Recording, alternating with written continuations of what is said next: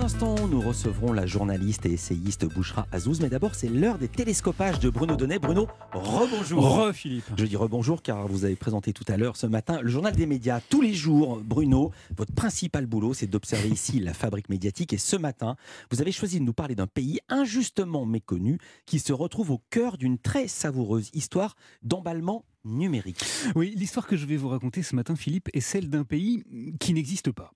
Un pays baptisé le Listembourg, tout droit sorti de l'imagination d'un certain Gasparado qui compte près de deux cent cinquante mille abonnés sur Twitter. Alors à l'origine, Gasparado a dessiné une carte. Une carte de l'Europe, et à l'ouest de l'Espagne et du Portugal, là où normalement il n'y a rien d'autre que l'océan Atlantique, eh bien, il a tracé les contours d'un nouvel État presque aussi grand que la France, qui porte donc le nom de Listembourg. L'entreprise était destinée à moquer le faible niveau en géographie des Américains et à voir s'il était possible de susciter l'intérêt des médias d'outre-Atlantique en multipliant les fausses informations en provenance d'un faux pays.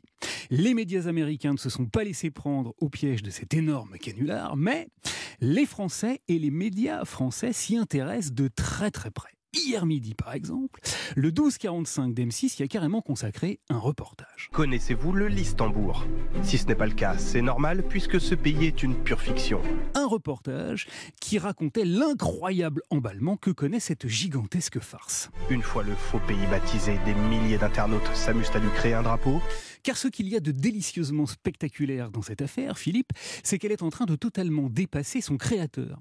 Amusés par son invention, des centaines d'internautes se sont pris de passion pour le Listembourg qui figurait hier, tenez-vous bien, dans le top cinq des sujets les plus commentés sur Twitter. Certains lui ont dessiné des provinces, des départements, et depuis ce matin, sur le faux compte de l'ambassade du Listembourg aux États-Unis, si, si, il existe, un facétieux jeune homme donne même des précisions à propos de l'administration du Listembourg. On pense tous que sa capitale c'est Véroja, mais en réalité c'est uniquement sa capitale économique. La vraie capitale c'est Nuremberg.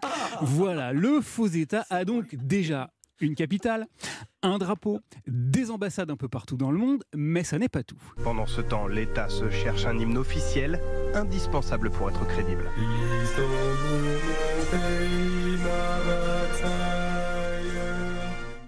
Eh oui, il a aussi un hymne librement inspiré du God Save the Queen britannique. Alors, tout ça, Philippe, c'est ce qu'on doit à l'envie de s'amuser des internautes. Mais ce qui est nettement plus intéressant, c'est que des institutions très officielles ont elles aussi sauté à pieds joints dans cette rocambolesque histoire. Consécration pour cette blague, le compte officiel des Jeux de deux mille vingt-quatre annonce qu'il y aura une délégation olympique du Listembourg.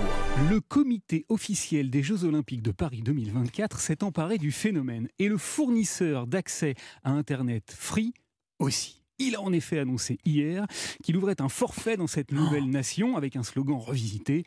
Au Listembourg aussi, ils ont tout compris. Quant à la plateforme vidéo Amazon Prime, eh bien, elle a d'ores et déjà prévenu qu'elle préparait un reportage sur la géopolitique du pays. Alors qu'est-ce que raconte cet emballement numérique et cette petite épopée joyeusement foutraque? Eh bien, il montre qu'aujourd'hui, il n'est plus possible d'être en retard de la moindre tendance, que pour afficher sa modernité, il ne faut en aucun cas apparaître à la traîne, mais aussi que la connivence qu'induit avec le public la récupération d'une petite histoire hautement comique est un puissant carburant qu'utilisent et récupèrent désormais, y compris les plus grandes institutions qui ont parfaitement bien saisi que le numérique, son rythme frénétique et ses calembours sont des territoires au pouvoir viral au moins aussi grands que ceux du Listembourg. Merci beaucoup Bruno Donnet.